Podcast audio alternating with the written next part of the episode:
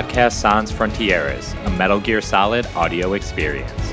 Here, we infiltrate the narrative, interrogate the characters, extract the themes, via Fulton, of course, and finally face down the technological behemoth that is the Metal Gear franchise. I want my memory, my existence to remain. Unlike an intron of history, I will be remembered as an exon. That will be my legacy, my mark on history. I'm Manu, also known as Nuclear Bomb. I'm Brian, still and always. Today's episode is To Be Remembered, our third episode on Metal Gear Solid 2 Sons of Liberty. As we dive deeper into the big shell, we will look at some of the other major antagonists from this game uh, Revolver Ocelot, Olga Gurlukovich, and this third snake, codenamed Solidus. But first, our spoiler warning for this and every episode. Everything is declassified. We know who Sigint becomes, we know who Meryl marries, we know the fate of Master Kazuhiro Miller. This is not a playthrough podcast. It's all on the table for discussion as we progress through the games. So we took a couple weeks off, but we ended last time with Raiden defeating Fat Man and foiling his plot to bring down the Big Shell. We'll pick up there as Raiden resumes his search for the president. Uh, a cyborg ninja, very similar to Gray Fox, appears before him. Rather than fight, however, the ninja tells Raiden how he can find the president. Raiden needs to locate Richard Ames, Secret Service to President Johnson. The ninja also tells Raiden the terrorists are threatening nuclear launch, which is why they acquired the football here. Raiden didn't know a nuke was brought by the terrorists, but the ninja corrects him. The nuke was already here. You see, the big shell isn't what it seems. Its actual purpose is housing a brand new Metal Gear. When Raiden asks who the ninja is working for, all they say is La-Li-Lu-Le-Lo. Raiden locates Ames in the core of Shell 1 among other hostages. You must be Ames. I did that a hundred times. Oh, yeah. no, we'll, come back to that. Uh, we, you use a directional mic to locate Ames's pacemaker, and what Brian is alluding to is that you can basically go up to every hostage in this uh, Shell 1 core and uh, ask them, Are you Ames? Are you Ames? Um, but it's a really funny bit of the game. Um, before we go on, um, I did want to note that in some of the extra material for this game, which is available through the main menu, um, there's an in universe tell all book about Shadow Moses, as written by Nastasha Romanenko, who was your weapon specialist from Shadow Moses. Uh, we learned that Richard Ames was working with Natasha, Nastasha as she supported Snake and Shadow Moses, helping direct her as well as pulling strings behind the scenes with the Colonel and Secretary of Defense Houseman. Uh, it's also heavily implied that Ames had a previous romantic relationship with Naomi Hunter as well. Uh, this was just kind of new to me. I had never dived into uh, the extra content on basically any Metal Gear game. I know they all have a ton of it, but uh, in the past, I've mostly just played the games and played them over and over again. Uh, but yeah, it's like 300, 400 pages. I think that's stuff I read on the wiki. That because I, I, I remember that. So I must have read that on the Wikipedia. Yeah, it's not uh, like hidden or anything in terms of like you can find it in any good synopsis. It's just it's very. I'm surprised I didn't encounter it, or it's just probably one of those things where I learned it and forgot it because I don't think about Richard Ames all that often. Uh, but it does help layer in that everything that was going on with the Patriots and uh, the American government behind Shadow Moses um, kind of gets a more direct link through Ames, even though the game itself really doesn't highlight it. But um, I think maybe from Kojima's point of view, the game does highlight it because he considers all of it, including the extra material and mission briefings and side uh, um, all part of the game in some fashion. But uh, during this interaction, sorry, getting back to the actual game, we see that Raiden and Ames' conversation is being observed by Revolver Ocelot, making his first appearance since the tanker incident. Let's take a second here to catch up with Revolver Ocelot, who's voiced by Patrick Zimmerman again, except when voiced by Clam, Cam Clark in his Liquid Ocelot mode.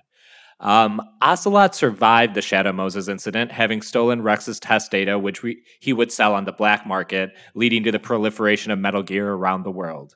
Having lost his right hand to the cyborg ninja, he had it replaced with Liquid's right arm via a transplant surgeon in Lyon, France, where the first successful hand transplant occurred in our real world. There's something very funny about imagining Ocelot being like, I was in Lyon.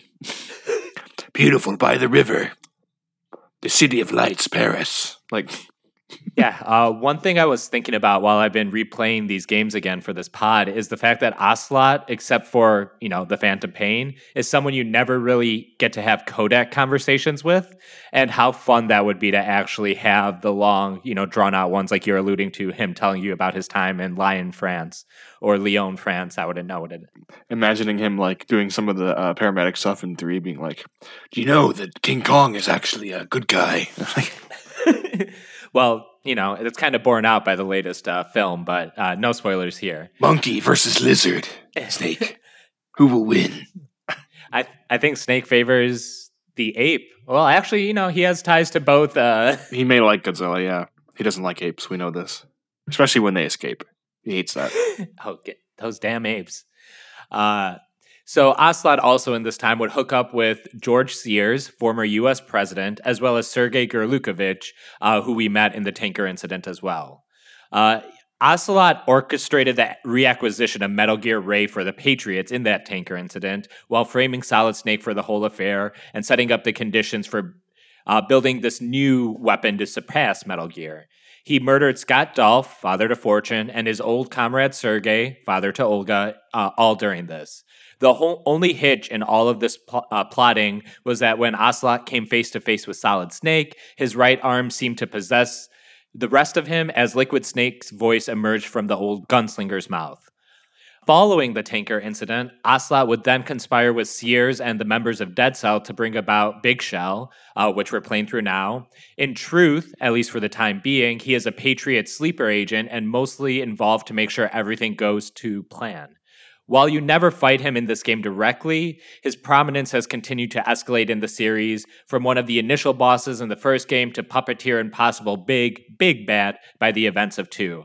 Ocelot was originally conceived to have a prosthesis arm before deciding to go with this liquid storyline, and original versions of this game had him dying at Snake's hand.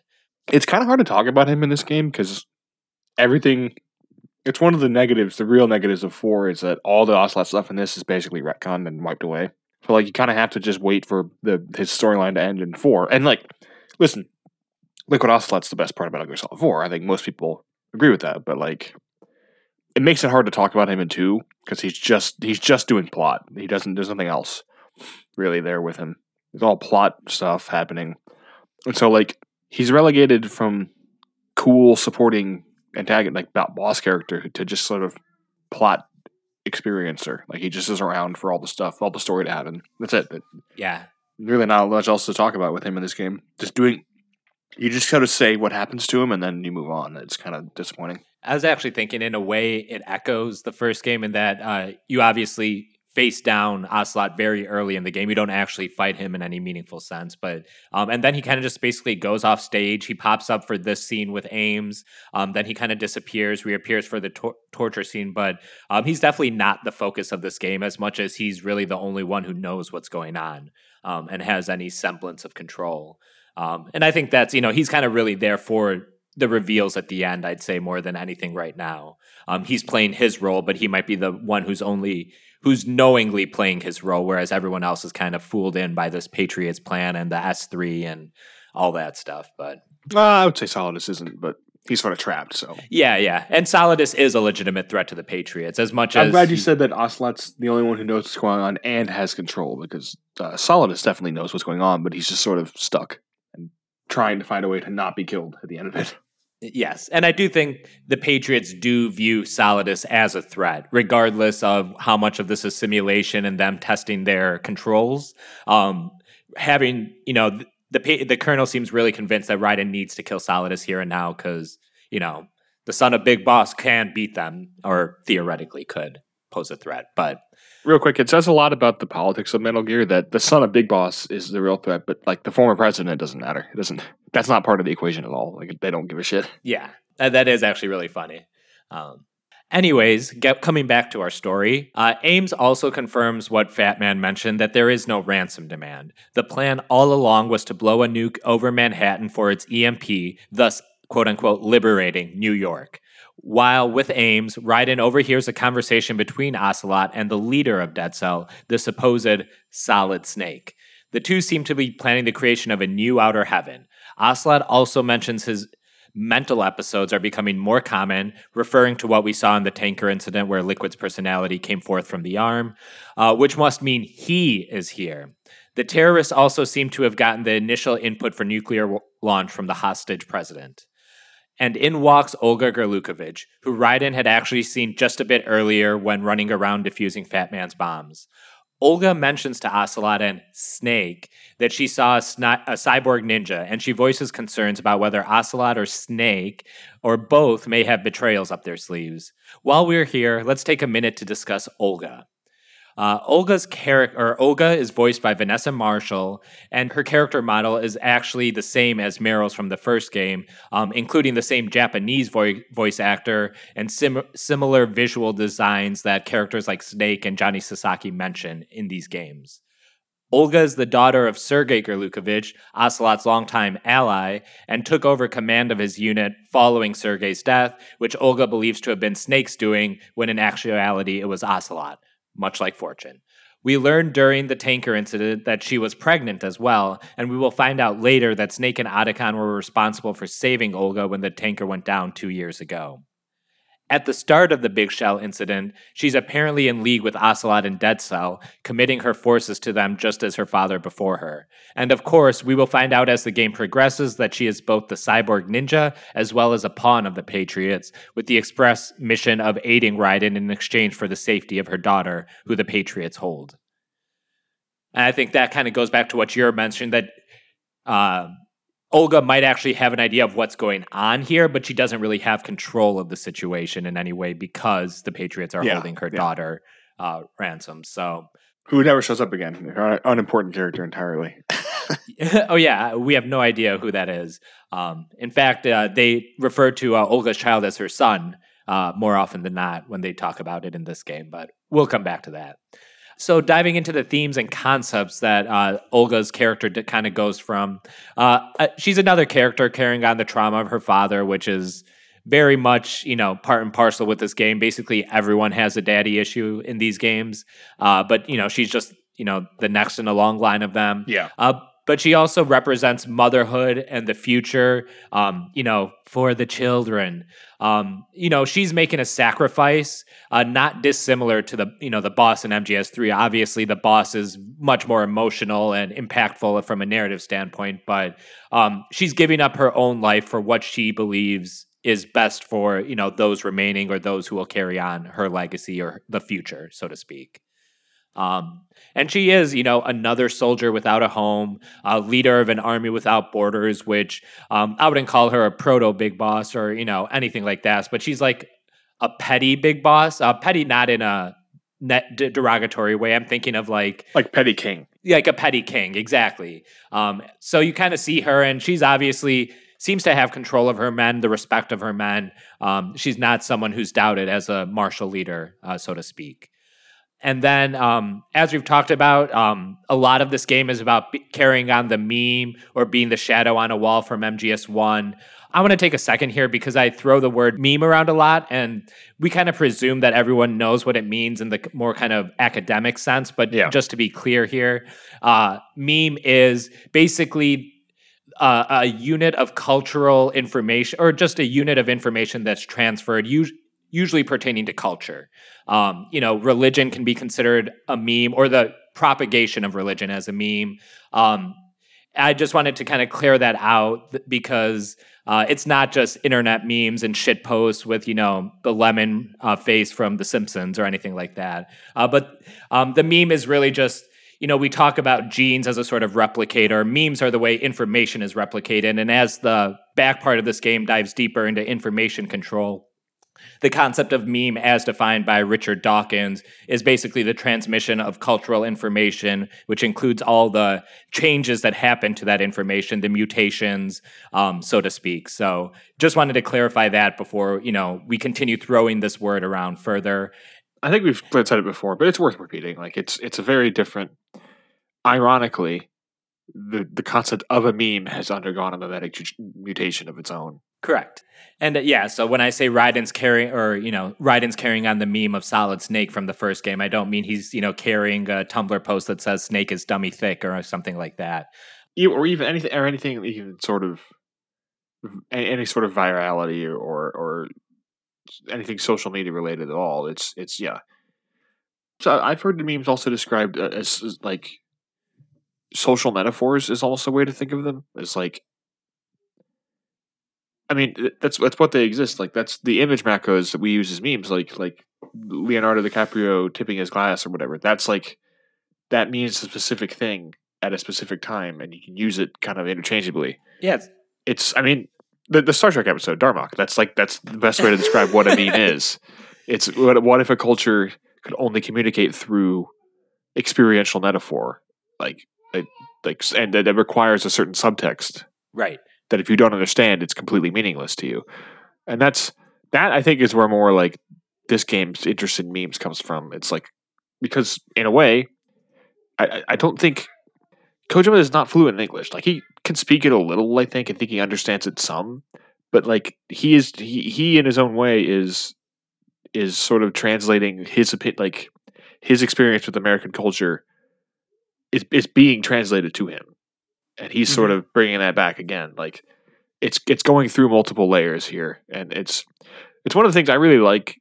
It's not all Japanese, but I, I really enjoy other cultures, like the way that they filter American pop culture, like how how they how it reflects on them, like how they experience it, and what sort of things they make.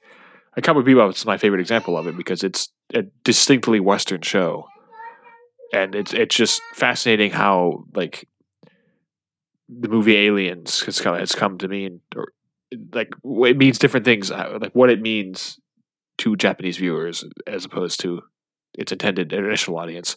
That's interesting to me, and I think that's one of the things that too this game really gets into really deeply. Yeah, in not ways in ways that are not flattering. um, honestly, Spider Man is another thing that has gone through cultural transformation through Japan. Yes. Um, because Spider Man is a huge concept over there, but it's not in the same way that we associate it with, like, you know, Amazing Spider Man 121 and the death of Gwen Stacy or um, all that kind of stuff. They have their own takes on Spider Man and the Spider Man mythos. And you saw a little bit of that in Into the Spider Verse with. Um, uh, I forget uh, what the Mecha Spider Lady uh, was called, but um, you know that's basically what it is. It's replicating a bit of culture, and then you know whether it goes through transformation or a perfect replication. You know there are different ways to do it, but um, I think it's very interesting that uh, you know Kojima's really into this uh, uh, subject, but it really makes sense when you think about his games. And you know we use the words meme or like shadow or phantoms and stuff like that because that's also the language of Metal Gear. How the word language is part of the language of Metal Gear because these are themes that you can see kernels of in these earlier games that get fleshed out later on. So Skullface intensifies. Yes. uh, so we use the words of Metal Gear to help, you know, kind of hammer home our thematic points. But uh, going back to where this all stemmed from is the fact that uh, Olga is carrying on several memes from Metal Gear Solid 1. Like we said, her design is carrying on the meme of Meryl, and that's very much intentional that the, you know, perhaps the lead uh, woman character in the game looks like the lead woman character of the first game.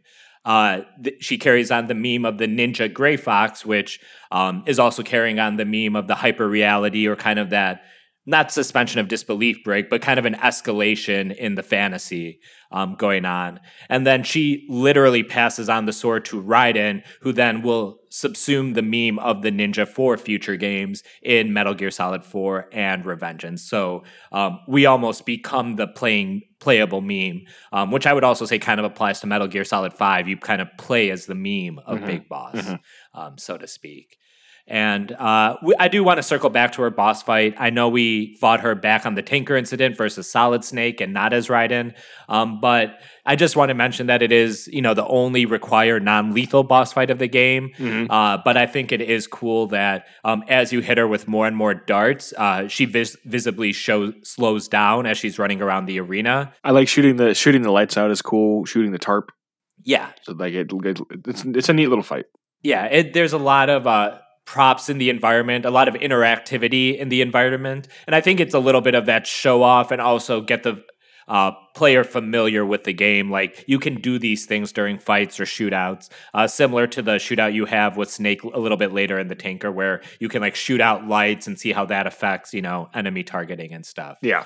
Um, and we've mentioned how MGS2 is kind of the Hollywood game. Uh, this fight against Olga very much is kind of Hollywood in its own way. It's cinematic. Um, it's uh, Olga's basically like on a stage because she's on a little elevated platform in front of Snake. Um, there's a spotlight with the with the light essentially, um, and then there's the interactive uh, you know environment that makes it feels like there's props on stage. Um, she gives her you know big monologue on Americans being all the same, and she even has a James Bond like secret knife gun. Uh, which also sounds very something Final Fantasy ish. Final Fantasy would not have a secret knife gun, sir. It's a four foot long knife gun. An oversized knife gun, two of them, one in each hand. Yes. Um, but so it just has kind of the flares, um, not like very overt or, you know, to the max, like we'll see with, you know, like say Vamp or something. But Mhm. uh, you, you see the uh, themes coming through there. So. All right, let's get back to the plot here. Uh, Raiden turns back to Ames, uh, but all of a sudden, the Secret Service agent suffers a heart attack, just like the Foxdie victims of Shadow Moses. Raiden has no time to investigate, though, as Ocelot has taken notice and makes his way towards him. Ocelot's about to pull a put a bullet in Raiden's head until the cyborg ninja leaps down from the rafters. Ocelot pulls his arm out of the way this time, but the chaos ensues and Ryden is able to escape. Colonel claims he's not being told all the facts like Campbell at Shadow Moses. Uh, just wanted to throw that in there as the revelations keep coming. Hmm, I liked I like that we're referring to one of them as Colonel and one of them as Campbell. I, I like that. Uh, I try I try to be subtle like that. Yeah, that's a good that's a good delineation. Raiden learned that the president is now in Shell 2 thanks to Ames's intel, so Raiden makes his way to the connecting bridge. Here, Raiden finally meets the leader of Dead Cell, who seems to recognize Jack from somewhere, from some other time. The leader once again claims that he is indeed Solid Snake when, No, that is not Solid Snake! Out of nowhere, a Kasatka helicopter emerges, piloted by Hal Otacon Emmerich with Lieutenant J.G. Plis. Yeah, we'll end the charade now. Pliskin is indeed Solid Snake, who infiltrated the Big Shell on his own, but to what end? Kasatka. I love the way he says Kasatka the whole game. It's great. They do a great job of picking the right like military equipment to have David Hayter say. mhm. Um, it's really fun. Um, but now that we know Solid Snake is here and has been posing as Lieutenant J.G. Pliskin, we get to pull the cover back on Solidus Snake, voiced by John Cygan, I believe it is. Yes. Um, also known as King and George Sears. Yes, Solidus is the former U.S. president, the one Ocelot had been secretly in contact with during Shadow Moses and uh, the tanker incident. The word solidus is Latin for solid and refers to the gold coins paid to Roman soldiers. The uh, the word soldier also de- descends from solidus, tying in mercenaries for hire themes prevalent in this game and all throughout Metal Gear. Every game, yeah. Yeah. In terms of elemental matter, solidus describes the state between solid and liquid, transitional or even dialectical in nature. Uh, it reflects the genetic balance um, as opposed to solid and liquid. He's the perfect third clone of Big Boss, born of Les Enfants Terribles. And just to uh, recap, solid supposedly got all the recessive genes, and liquid supposedly got all the dominant genes, something that was kind of um, dropped following Metal Gear Solid 1. Yeah. But the point is that um, George Sears, aka Solidus Snake, um, is the perfect match for Big Boss, which actually becomes important later in Metal Gear Solid 4. The name uh, Solidus Snake, George Sears, King, all that is a combination of King Isaac Sears, who was an original Sons of Liberty member in 1765, opposing the British Stamp Act, and that group is just one one of the groups associated with the broader meme of the American Revolution. George may come from the fact that two of the last three U.S. presidents were named George at the time uh, George H.W. Bush and then George W. Bush. And of course, the most famous U.S. president of all time, That's right. Abraham Lincoln. George Washington. Oh, damn. Barack Obama, which actually might be true if you scale actual number of people who know his name. But Yeah, yeah. anyways, um, by character design, uh, he's supposed to be this spitting image of Big Boss, who we hadn't really seen in any 3D form at this point, um, which includes an eye patch, though it's on the wrong side. Um, his face is a copy of the model for Solid Snake, but he's he has grayer hair and is paler with more wrinkles. And why he seems to be a little bit older than uh, Solid and Liquid, it's not entirely clear. I don't know if you have any theories on that. I would assume that he's aging, being I don't know more perfect. He's aging faster, or even he was designed to age faster so he could be the president. Oh, Because I assume he's supposed to have been born later, right? I think that's the. yes. I, I I always took that he was supposed to be. If he's a perfect clone, how do I would.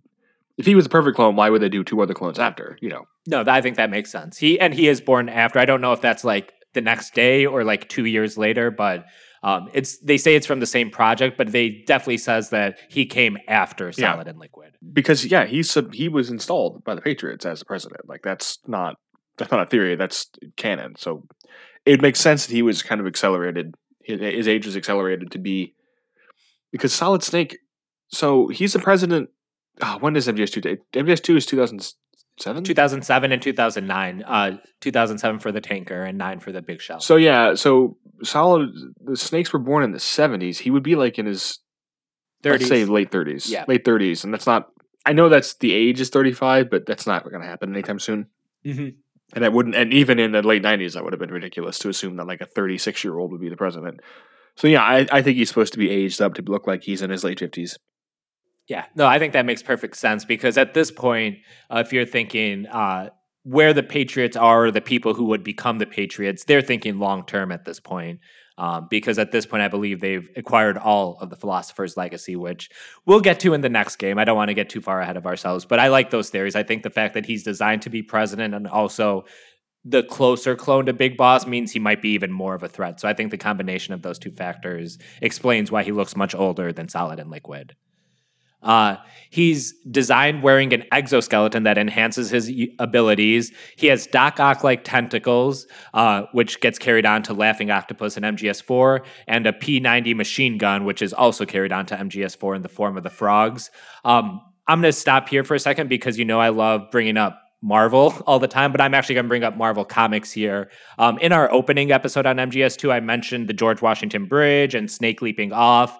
Um, and now we have Solidus Snake with his tentacles and his underwater base. And it actually started got me thinking about probably the best Stan Lee, Steve Ditko Spider Man comic, uh, the Master Planner saga from like Amazing Spider Man, like 31 to 33 or somewhere around there, uh, which has a very iconic moment where uh, Spider Man is buried under a bunch of rubble and it's all flooding, and he has to lift it all up as he remembers all his loved ones. And, you know, with great power comes great responsibility. So uh, I just, you know, that kind of comes together when you think Spider Man and Doc Ock and all that stuff. And I just love that comic. So you should go read it, regardless if it has anything to do with uh, Solid Snake and Or uh, Solidus here. Jesus. Um, Solidus would make his bones in Liberia, Liberia in the late 80s, where he would find and adopt Jack or Raiden and train him to be a killer in the small boy unit in the Army of the Devil. I always laughed at the small the small boy unit. it's just it's it's unfortunate. I was in the the little child unit. um, eventually, Jack would get the title of Jack the Ripper and White Devil under Solidus's tutelage. Uh, Jack would disappear after the war ended, though. Solidus would go on and worked in the CIA prior to becoming president. What? He idol. Go ahead. no, it's just that's crazy. That's never happened before. Yeah, n- never would have thought someone going on. And in fact, when you talk about one of the uh, presidents that he might be named after, George Sears, uh, George H.W. Bush, who was head of the CIA, um, comes to mind immediately. Uh, Solidus idolized Big Boss as opposed to his brothers, um, though he's not quite as magnanimous or heroic as Big Boss was. The heroic levels of Big Boss, TBD, we'll probably hash that out much later on in this podcast series. Um, he would go on to become the 43rd president of the United States, uh, create Dead Cell, and preside over the Shadow Moses incident. Outwardly, he campaigned for nuclear disarmament and against eugenics policies, um, which are basically the themes from, from the first game.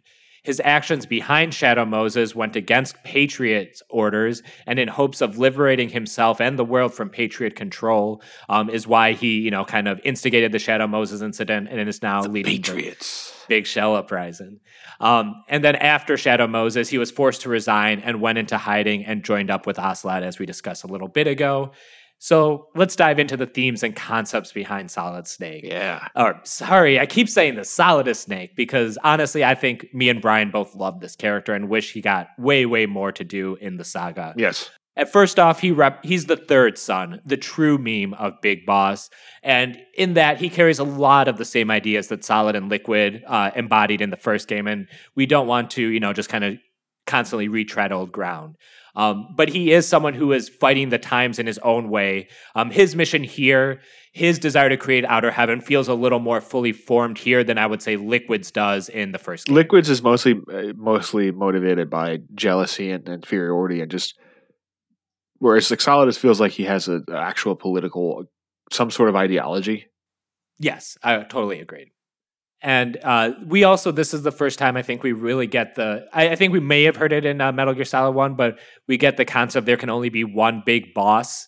Um, and you know, Solidus really thinks he's that guy, and you know, Snake and Raiden exist to challenge that um, title, and we'll get into that a little bit later. I think it's interesting that uh, you because you're talking about how he's getting the liquid stand in.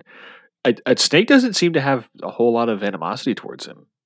Like, it seems like he kind of mostly thinks that Solidus is is if not correct, then he's not a villain, which I would agree with. Yeah. Like I, I don't think I don't think Snake is, is would be at this point in time would be even though his his personal goals are more just stopping Metal Gear in general. He's not really super invested in, in all the Patriot stuff yet. He will be at the end of, after the credits of this game. Um, but I think I think he's just more like he wants to stop Solidus, but he, he realizes that's more Raiden's thing, and he just because as soon as Liquid shows up, you know, it's, on sight. Yeah. He's- he goes right after. He just completely abandons Raiden and leaves leaves him to fight Solid. It doesn't care. He just goes after Liquid. So I, I that's one of the things I really wish we got more of is is Solidus and Snake having like any kind of real interactions and relationship. I think that'd be interesting. Yeah, I agree with you. Um, Imagine if he was around in four. How, fun that would be. yeah, um, it, would have been nice if Solidus somehow made it alive, or you know, more alive than he was in four. Um, I think if I wanted to say try to explain it, um, if you think about Solid Snake's ending monologue about how you choose what you want from the past and carry it forward, um, though Solidus is a clone of Big Boss like him, he had no real relation to him, and he was fine just not choosing to carry that forward. But I agree with you. I would absolutely take like an entire game where it's Solid versus Solidus, or even if Solidus somehow lived on to be kind of a big bad for MGS4, I think that would rock. Um, anything to get more of him, or if you played as him, I think at that point in four, I think he would have been an ally. yeah, He was against the Patriots. Yeah. um, there's a lot of things because it's because he does, like we said, he idolizes Big Boss, but he's just a little more violent and masochistic, I would say. But I don't think his goals are necessarily different, and we come to sympathize with the goals of Big Boss quite a bit, I would say. Um, so I don't know, but I, th- I think it's interesting. That's part of the reason we find Solidus to be such a compelling character. Um, you know, he carries on the role Liquid played in Metal Gear Solid 1, but it's not just, you know, that character, but uh, his relationship with Raiden is also supposed to be a reflection of, say, the Big Boss and Solid Snake relationship or the Solid and Liquid Snake relationship, uh, the way that the you know the antagonists and protagonists are so deeply intertwined which you know very common in narrative uh, fiction but um, just how in, intralinked they are and how they're linked to each other's catharsis or growth um, is where the similarities really show themselves. And while we're talking about how solidus really isn't a, like a bad bad guy in the traditional sense it's part of that comes from the fact that he views himself as a liberator. Um, not that everyone who views them, themselves as a liberator is a liberator um, but he does want to liberate manhattan island from patriot con- control. Um, and you know that part of that is noble in the fact that the patriots have created a system that govern every aspect of society to what they want go ahead I, I want to say, I wonder if, if because a lot of the sympathy we're taking, like you could argue that he is the closest thing to the actual, like since at this point in the narrative, like chronologically looking at the whole thing, he's the person who's probably the closest to whatever to the boss's actual goals, because Big Boss was closest. You know, he he got it the mm-hmm. closest, and Solidus is basically just copying Big Boss. Yeah. And I'm wondering now, looking, I think I think a lot of our affection for the, I mean, it's a cool character, even if you've never played the games before, or even if it doesn't one, he was like cool, like an interesting villain. But yeah, like now that we have this much more context and sympathy for Big Boss, he's not just the bad guy from the first games. mm-hmm. I think that's kind of an interesting retroactive, like makes Solidus more of an anti anti hero. I guess he'd be an anti villain. Yeah. Um, I would. I definitely wouldn't say he's heroic or anything like that, but he's definitely. I would. At, yeah, anti villain's probably best because anti hero is probably a little too much, giving Yeah, him a little yeah. credit. Um, but he's definitely more in the gray area than just how you might have viewed him following MGS two. Um, so, and and that's part of the reason we're doing this podcast is the fact that we can look at how the rest of the series is con- recontextualize what MGS two is all about. Um, what is it about? We don't even know. But um, part of the reason Solidus wants to liberate Manhattan Island is because, of course, that's where Wall Street is, and you know, we're in the century of currency and markets as the driving force of basically all of society. You know, the economy, you know, TM, trademark, etc. Um, so liberating Manhattan, taking it off the grid, like essentially with a golden eye blast, you know, frying all the electronic circuits. Um, that's really his goal here. And you can kind of see, um, we talked about his name, uh, Solidus comes from coin paid to soldiers. And, you know, when you think about mercenaries and child soldiers and armies and wars without end, a lot of that exists to drive, you know, the Wall Street, the markets, the economy, all that stuff. So, I mean, yeah, that's um, that's in four. That's in Revengeance. Every game after this is mostly categorized by how much more extreme the war economy is becoming every in every game. Yeah, and I think MGS4, one thing I do like is that it uh, dissolves the supposed barrier that exists between the economy and imperialism. Yeah. It just straight up calls it the war economy and the war price and all that stuff. Like, there's no point in having the Shroud anymore when you sink into the dystopia of 2014, like Metal Gear Solid 4 did. Um, that's a little joke. Um, the fact that Solidus is also named after uh, the fact that he is an American president and named after actual liberators in terms of George Washington or uh, Isaac Sears or even FAW liberators like the George Bushes, because they always use the term liberator in describing their invasions of Iraq and all that stuff. Um, more George W. Bush. Uh, I don't agree with necessarily George H.W. Bush's uh, Iraq interventions, but I would just say those were slightly different pretenses. Yeah, yeah. Um, it wasn't a straight up invasion in the same way. you can tell because that war ended. Yes. That war, that war is not currently still going on 18 years after the fact. and uh, one thing I love to mention, or love to, you love to see it, is the fact that Solidus clearly has U.S. Army written on his, um, you know, armor. And even though we're talking about how he's kind of, you know, heroic in his own way, um, I, I don't think it's supposed to be unclear that Metal Gear Ray and Solidus Snake have like U.S. military branches clearly written on them. Yes. I think that's very much meant to uh, kind of tie into the themes of American imperialism and hegemony that we've talked about. This game is supposed to be about America more specifically than maybe any other game in the series. Um, they're all about America because you know we're the biggest empire in the world, um, and we kind of control a lot of shit. Uh, but like this is very much tackling American culture in a very specific way, which um, is why I bring it up. And uh, we can dive into the boss battles now. Um, right here, where we are in the plot, where we have the reveal of Solidus and you know Pliskin and Mitzi Solid, we get the Harrier battle, which is supposed to be a mimic of the Hind D battle, carrying on that meme. Um, it takes place on the bridge between Shell One and Shell Two, um, but this is also kind of the bridge in the story where um, you know some of the facades are dropped between solid solidus and we're really going to start diving into the weird especially when we start uh, meeting the president and he starts explaining that what's going on is way deeper than just another terrorist incident a nuclear threat and all that stuff Yeah. um, so I really like the fact that this bridge is like a physical manifestation of the narrative turn that's about to come. Uh, you get a Stinger missile that's provided by Solid Snake to uh, take out the Harrier, which it almost feels like Solid Snake knows the script here. Is like, oh, you know, fighting a flying war machine. Let me throw you the Stinger missiles. This is all in the script right here. You know, I did this before. It's your turn to do it. Um, but I do like the fact that the Kasatka is actually a part of the battle here Yeah. uh, it's kind of fun to have it flying around. And if you don't hit the Harrier, uh, Snake will be like, "I'll do it myself" or something like that. Which is weird because it's, it's really it's an easy fight. Yeah, it's not hard at all. The pattern the pattern is very easy to, to recognize, and it's kind of tedious at that the after the first time. Mhm. You're just like, oh, I got to do this for ten minutes. Yeah there is a level of verticality to it. Um, not just the fact that, you know, obviously the thing is flying above you, but uh, there are two levels to the arena, which might be the first time I remember seeing this in a Metal Gear boss fight within like a playable boss arena, there's like actually multiple levels that the character player can be on. Um, there are levels in say like the Olga fight, but you can't actually get up on the um, ledge that she's on, so to speak. Um, and I do like some of the velocity with the Harrier, like the way it can shoot from one side of the screen to the other. Um, I think that's kind of cool. Just you know, feels cool is what I'm going to say. Uh, and then later on, we'll fight uh, Solidus a couple more times.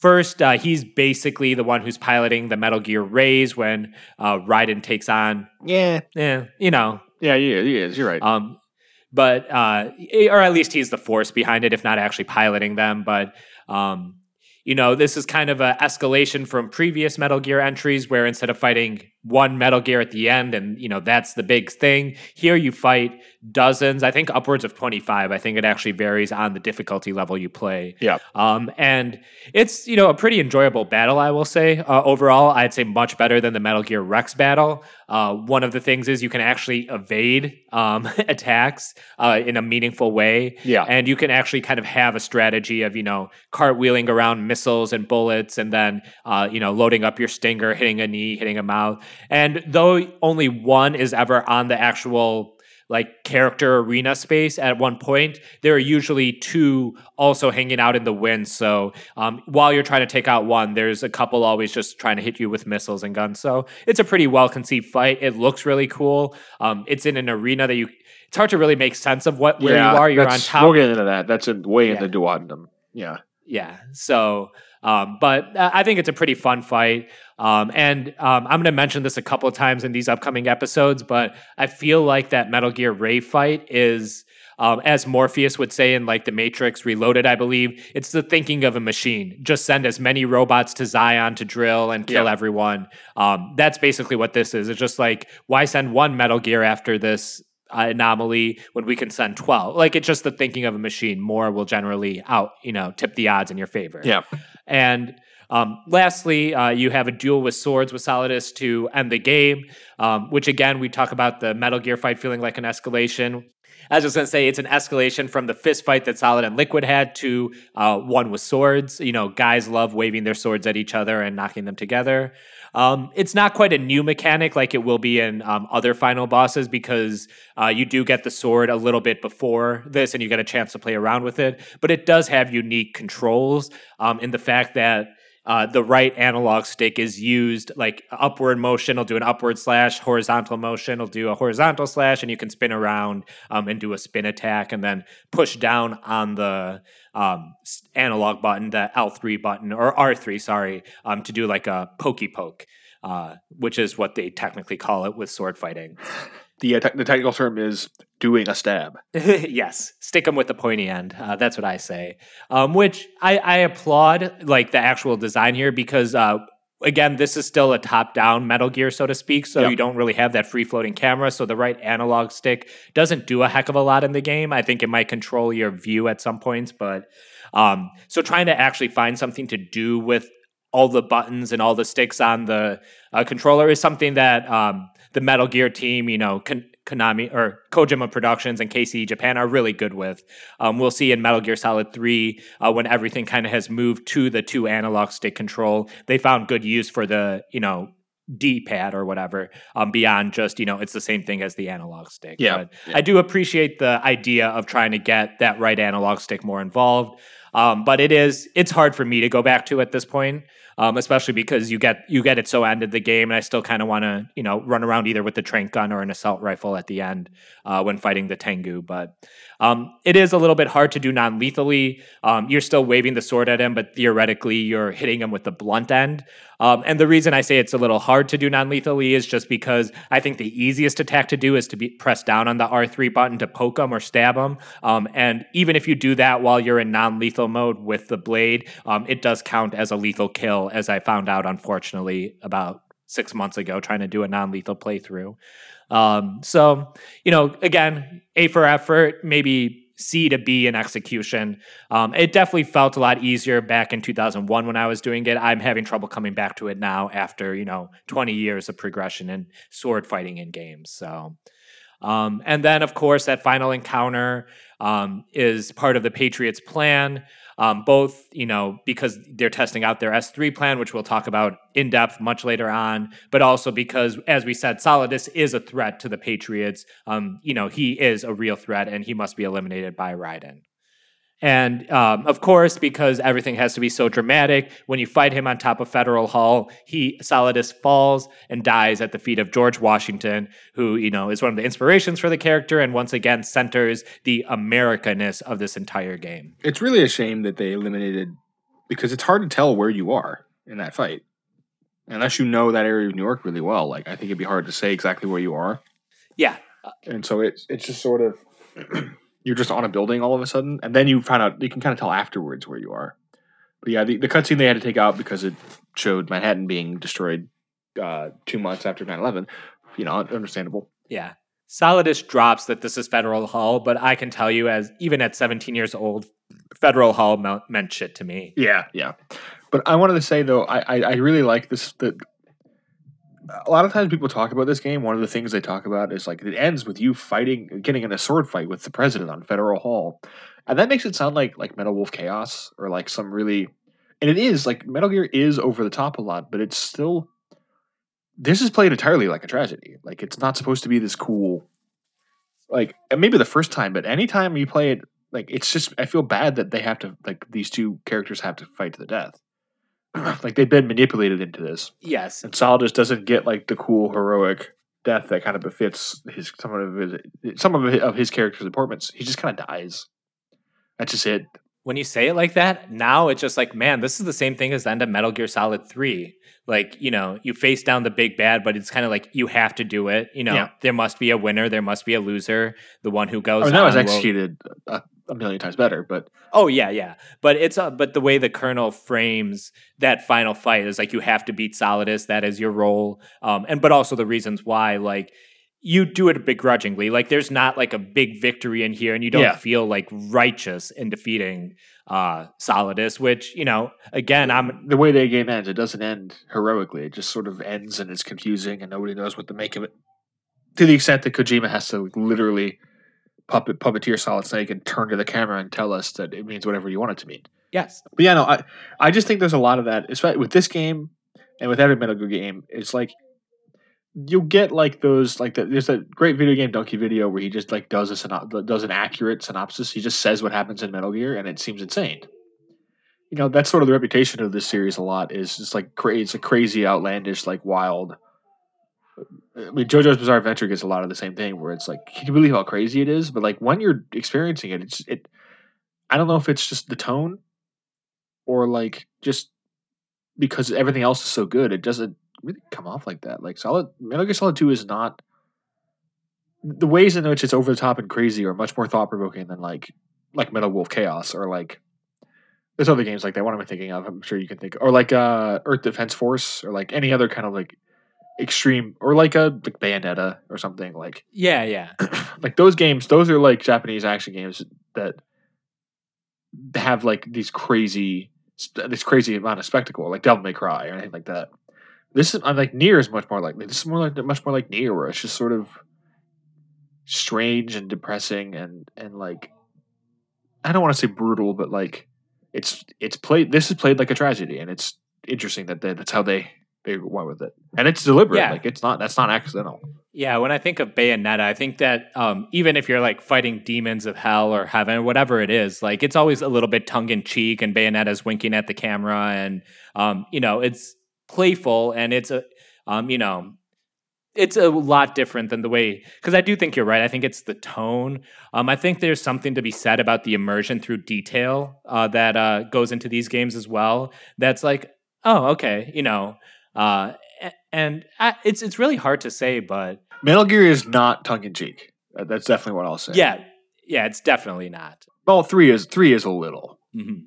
They find their moments to be cheeky.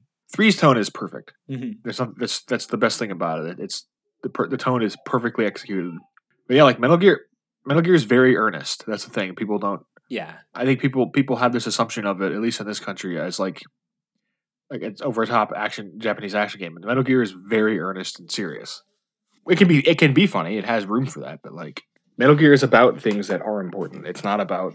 It's not like the point of a, of the big over the top action scenes in Metal Gear is never to have over the top action scenes. It's well, it's to pay homage to Die Hard, but then also like Mhm. Die Hard is not tongue in cheek. Die Hard is serious while not while not being like brutal or depressing.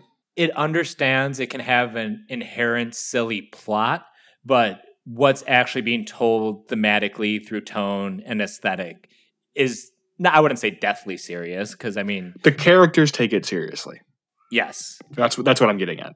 None of this none of this is like right at no point is like Travis touchdown. Is he like cool? I'm fighting the president. He's confused and fighting for his life and terrified. The whole like that's that's how he ends the game. yeah, and I think I don't know if these themes would sink in or I'd care this much about these games if it did have a lighter or sillier tone. It almost kind of needs to be played straight, even as you're like crawling under someone pissing off the side of a ledge or whatever.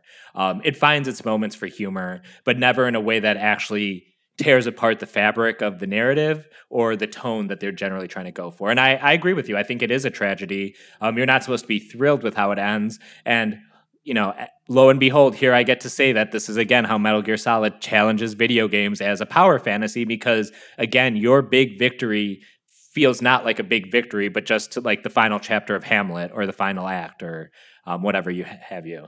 You are not supposed to feel uh, definitely not triumphant. No.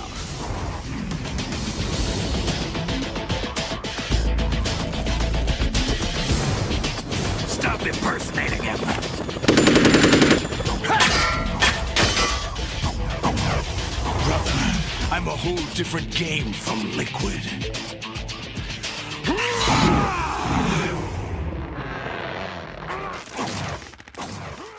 So returning back to the story, uh, Raiden takes on Solidus and Vamp in a Harrier, uh, eventually taking them down with the help of Stinger missiles and Snake and Otacon in the Kasatka. The battle claims Solidus's left eye, and as the Harrier plummets down to the water, Metal Gear Ray emerges from the depths to grab the Harrier, safely descending below, while Vamp takes off and runs on water to, well, we'll see. Uh, Ray then releases several explosive mines into the air, blowing back the Kasatka and Raiden.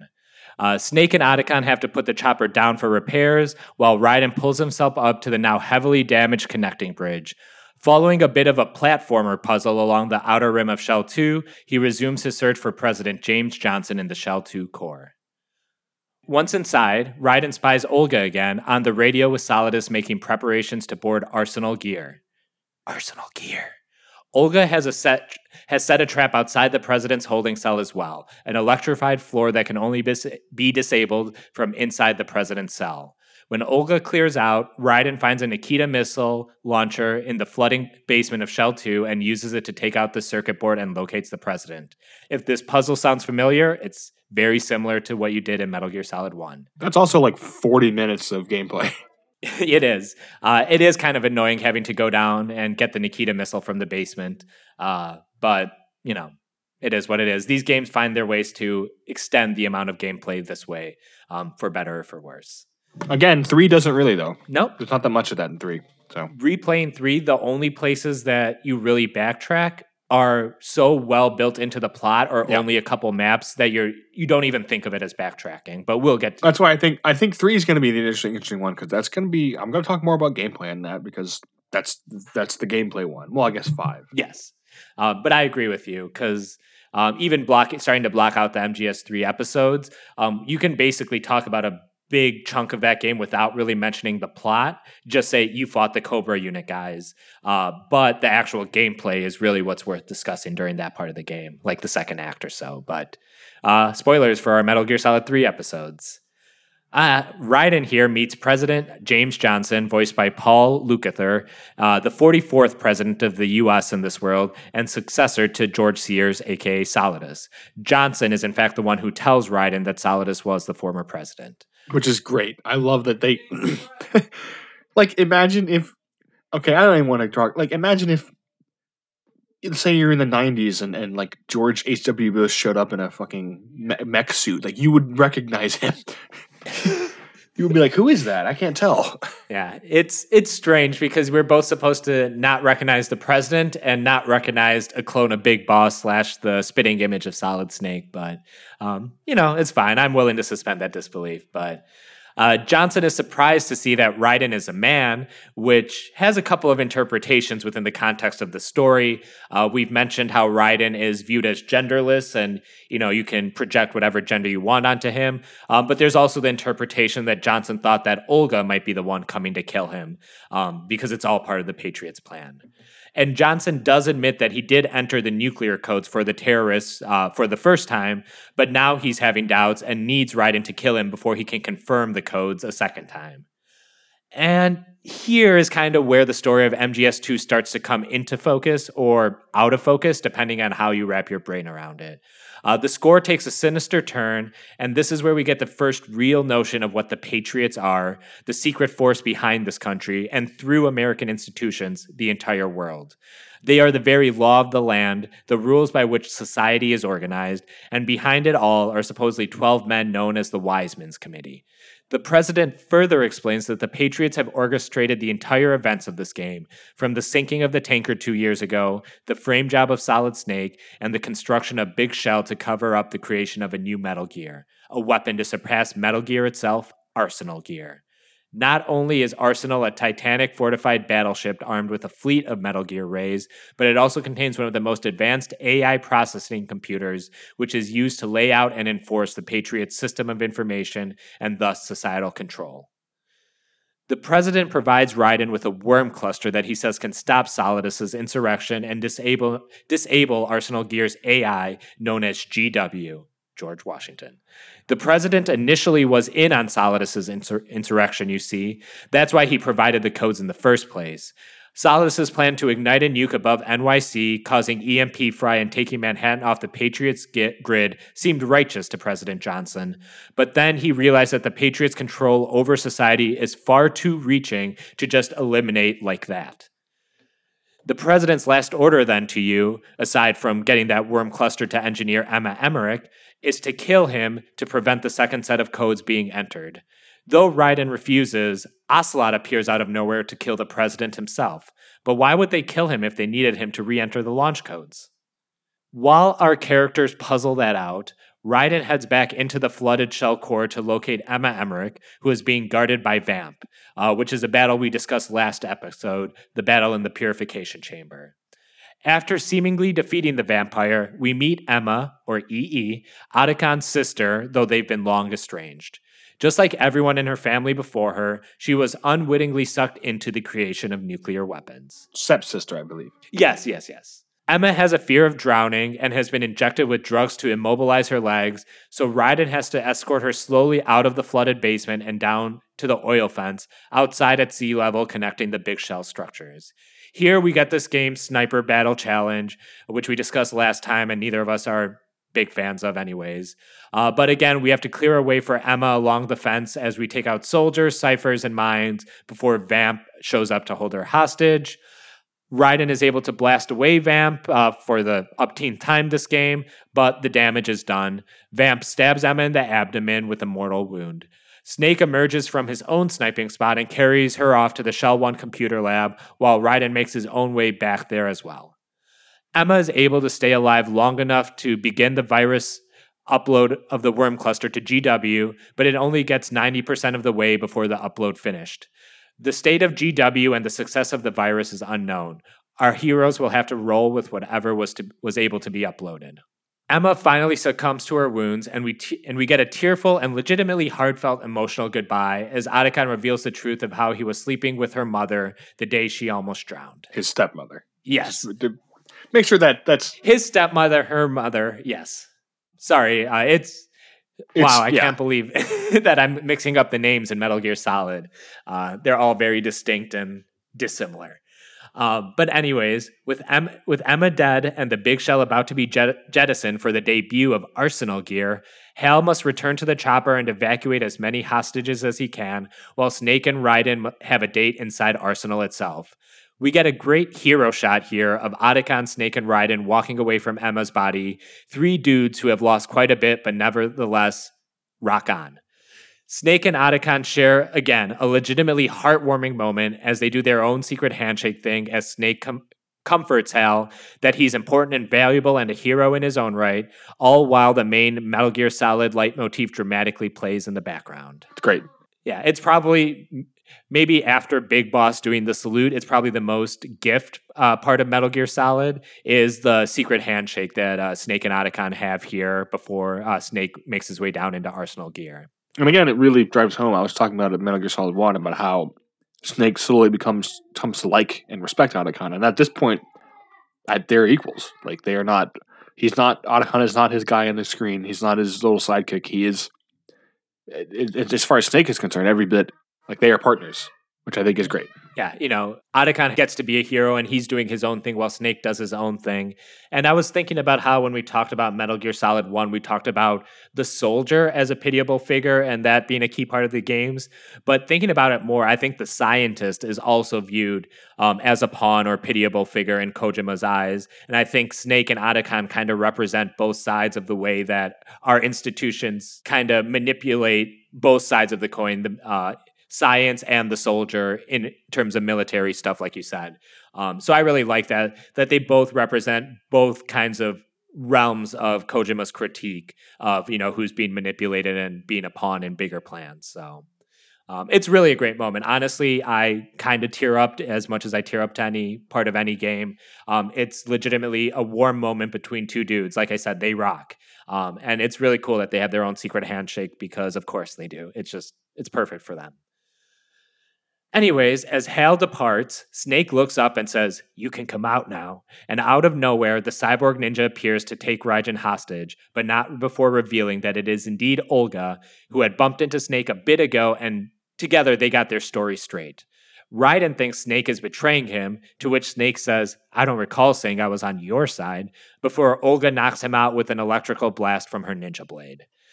Rosemary calls you to save your mission data, and we'll stop our recap there. It, that that little bit's great because it, it it proves that like Snake is is we still don't know like what Raiden's there for. And as far as Snake is concerned, like I think he trusts him, but he doesn't trust. Maybe he does. I don't think he knows. I think at this point he understands that the Patriots are responsible for sending Raiden there, and so I think he's just sort of playing it safe. I also really wish we could have gotten to see the uh, Twin Snake style Olga Snake fight. That was probably cool. Yeah, uh, and just like later, there's going to be a snake uh, Fortune fight that we don't see. Uh, so, like, Snake is just being a total badass off screen, and you're not seeing it. But you know, he's supposedly having encounters with, um, you know, members of Dead Cell or just members of the terrorists in general. And I assume they're all epic battles that would make amazing cinema. But again, our lens is not on him. But um, you know, this is basically the end of the second act, and um, you do have a lot of very emotional stuff at the end with Emma, uh, with Otacon, with Snake, um, and then you just get this. I wouldn't call it a twist, but just like you know, kind of a what's it called shell shock moment where all of a sudden the yeah. things twist and then you go to black and you have a save screen. It's a second act ending. Yeah, which is exactly how you want to end the second act. I did want to say real quick. I don't think we're going to talk too much about Emma. I don't. I think Jennifer Hale is Jennifer Hale. She's great. I don't really like Emma as a character. I think she's too I mean, she almost goes. I, I wonder if she was deliberately supposed to be because she's not a military. She's not part of the military. Is she supposed to be sort of a inversion of like the tough military woman stereotype that's already forming in Metal Gear? But she just comes off as a, really infantilized to me. Yeah, she's not a very well. She's not a very well fleshed out character. I agree with that. I mean, they give her a lot of backstory in the short time she's on screen, but yeah, that's it too. The way they portray her they give her way more backstory in a very tell not show kind of way. And no part does she really endear you to her or what she's done. Um, it's more the fact that she, you know she becomes a medium for Otacon to go through shit. Um, which is like I want to like Emma, but the parrot is a is a neat little uh, yes. Her little parrot is a cool little uh, gimmick though, and results in a legitimately sad scene where it starts saying Hal's name. And he can't. He has to try and hold himself together during that, which is again legitimately sad.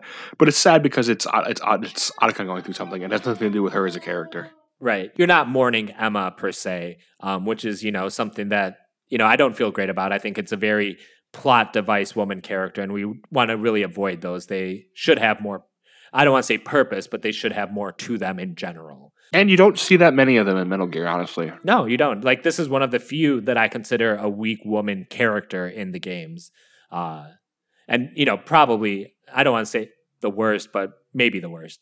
Um, unless you count all the Beauty and the Beast Corps, because then the, I could put them all below Emma. Yeah, yeah. Uh, but yeah, no, I think it's it's interesting. I did want to mention that again, Emma Emmerich EE, that's supposed to be a little Easter egg to the emotion engine, which is like the main processing chip of the PlayStation 2 that Kojima was in love with, and that makes the PlayStation 2 a, you know, a powerhouse of multimedia, or at least it was when it came out. And, you know, is still one of the best selling video game systems of all time. Not that I'm plugging the PlayStation 2, but I also just realized um, you said EE is an Easter egg. That would also be. Oh, EE is geez. Okay, I can t- I can uh, assure the audience that one is completely by accident.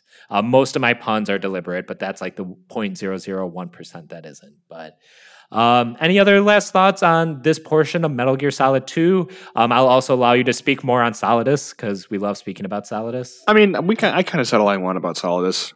Uh, just that John Cygan is a very good voice actor, and I'm sad that he's not I don't know. He's still alive. He isn't. I don't. He may not be. He's not. He hasn't done anything in a long time, and I wish he would come back because he has a cool voice. Yes, I'm. I like that despite all these characters being clones of Big Boss, only Solid Snake sounds the same as Big Boss. Um, I'm glad they, you know, went different routes for uh, Liquid and Solidus. Also, I, would be remiss not to mention that John Cygan is does a great job as Canderous in Knights of the Republic One and Knights of the Republic Two. There you go. The best Mandalorian character in all of Star Wars. Oh, Oh, the gauntlet is thrown down. I have not played Knights of the Old Republic, um, either of them, though I know that you rank some of the voice performances recently as some of the best all time uh, in video games, uh, at least t- towards your experience. So um, I definitely want to get on that. Did they say they were going to make a Switch remaster of them, or did I just make that up? I think they're supposed to port them at some point this year. Yeah, they're kind of hard to they're kind of hard to play now. Like on Steam, they're not super optimized. So yeah, I'm hoping for a Switch port. That'd be great. Yeah, that that's what I need, especially because I do zero gaming on the computer. Jack, listen to me. We're all born with an expiration date. No one lasts forever.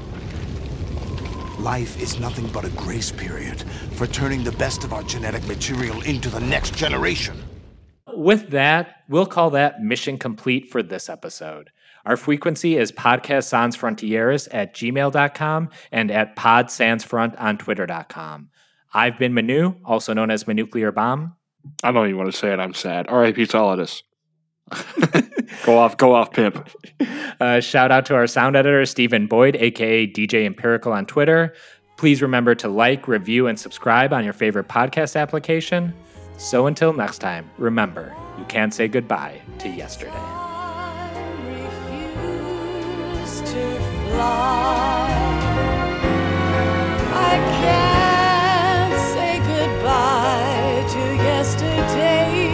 I